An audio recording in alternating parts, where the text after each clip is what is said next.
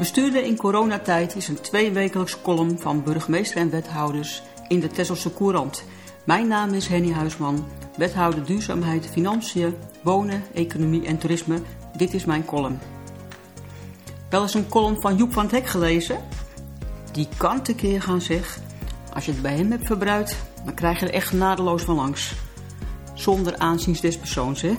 Of het nou om de koning gaat met zijn nieuwe grotere speedboot of om Siewert van Linden met zijn mondjeskap, mondkapjes rip of deal. Joep geeft ongezouten zijn mening. Wat als Joep eens een column zou schrijven over alles wat zich op Texel afspeelt? Er gebeurt hier genoeg. Hij zou waarschijnlijk helemaal losgaan op die zaak met de driehoek. Voor veel geld verkocht aan Europarks, waarna de gebeurtenissen elkaar snel opvolgden. Ontruimen, ontginnen, ontwikkelen. Alles gericht op kwaliteitsverbetering, hoewel Joep dat natuurlijk anders zou noemen. Ondertussen is het een hele toestand geworden met die driehoek. De gemeente is normaal gesproken net zo populair als Siewert van Linden, maar nu wenden vele Tesla's zich tot ons. We mogen dit niet laten gebeuren. Ja, dat waren wij ook niet, hè, die dit hebben laten gebeuren. De gemeente heeft part nog deel aan verkoop van vakantieparken. En als eigenaar mag Europarks huurcontracten opzeggen. Mag Europarks chalets vervangen voor juppenwaardige onderkomens. Ja, dat levert hen veel meer op.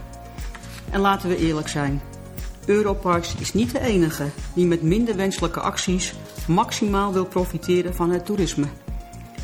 In de strijd tegen woningnood is Texel echt niet geholpen als complete vleugels worden aangebouwd voor de B&B. Volkomen legaal, maar met het gevolg dat de woningen groter en nog duurder worden. En als je een tweede woning hebt, ja, dan is het toegestaan om die recreatief te verhuren. Maar zou je niet liever de woning willen gebruiken waar die voor bedoeld is? En bijvoorbeeld een jong gezin aan woonruimte helpen? Ook Airbnb doet het goed op Texel. De gemeente heeft de handen vol aan mensen die via dit kanaal hele huizen opofferen aan het toerisme. Op Texel is je huis een verdienmodel. Ik denk dat Joep veel waardering zou uitspreken voor die 96-jarige vrouw die weigerde haar huis aan beleggers te verkopen. Ze wilde niet verkopen aan een puntje, puntje, puntje, die alleen maar geld wil verdienen. Voor de meeste mensen is geld een belangrijke drijfveer. Sinds corona is het spaargeld in Nederland meer dan verdubbeld. Ik heb het niet hoor, maar er zijn dus mensen die erin zwemmen. En die moeten nu rente betalen als ze meer dan een ton hebben. Dat leidt tot bizarre toestanden. Zo stond laatst op Texel een huis te koop voor 525.000 euro. Deze woning werd ongezien verkocht voor 600.001 euro door een belegger van de overkant. Ik denk dat Joep nu Prins Bernard junior erbij zou halen. Die schijnt deze praktijken te hebben uitgevonden. Als de mensen toch eens het voorbeeld van deze 96-jarige dame zouden volgen.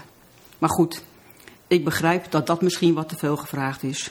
Waarom zou jij tenslotte niet profiteren, waar anderen dat allemaal wel doen? Ondertussen is er steeds meer onvrede in onze samenleving. Over woningnood, over luxe vakantiewoningen, onbetaalbare huizen, te veel juppen, te weinig parkeerplaatsen. En mensen kijken naar de gemeente, die moet handhaven. Helaas, handhaven is een tijdverslindend, ingewikkeld proces. Daarvoor moet je echt een hele lange adem hebben. En we kunnen ook niet altijd iets ondernemen. Iedereen in Nederland heeft het recht om te kopen en te verkopen en zijn of haar eigendom te exploiteren. Bovendien is het symptoombestrijding. Het begint bij ons eigen gedrag. Misschien moeten we Joep regelmatig een column laten schrijven. Recht voor zijn raap, zodat we wat bewuster worden van het effect van onze keuze.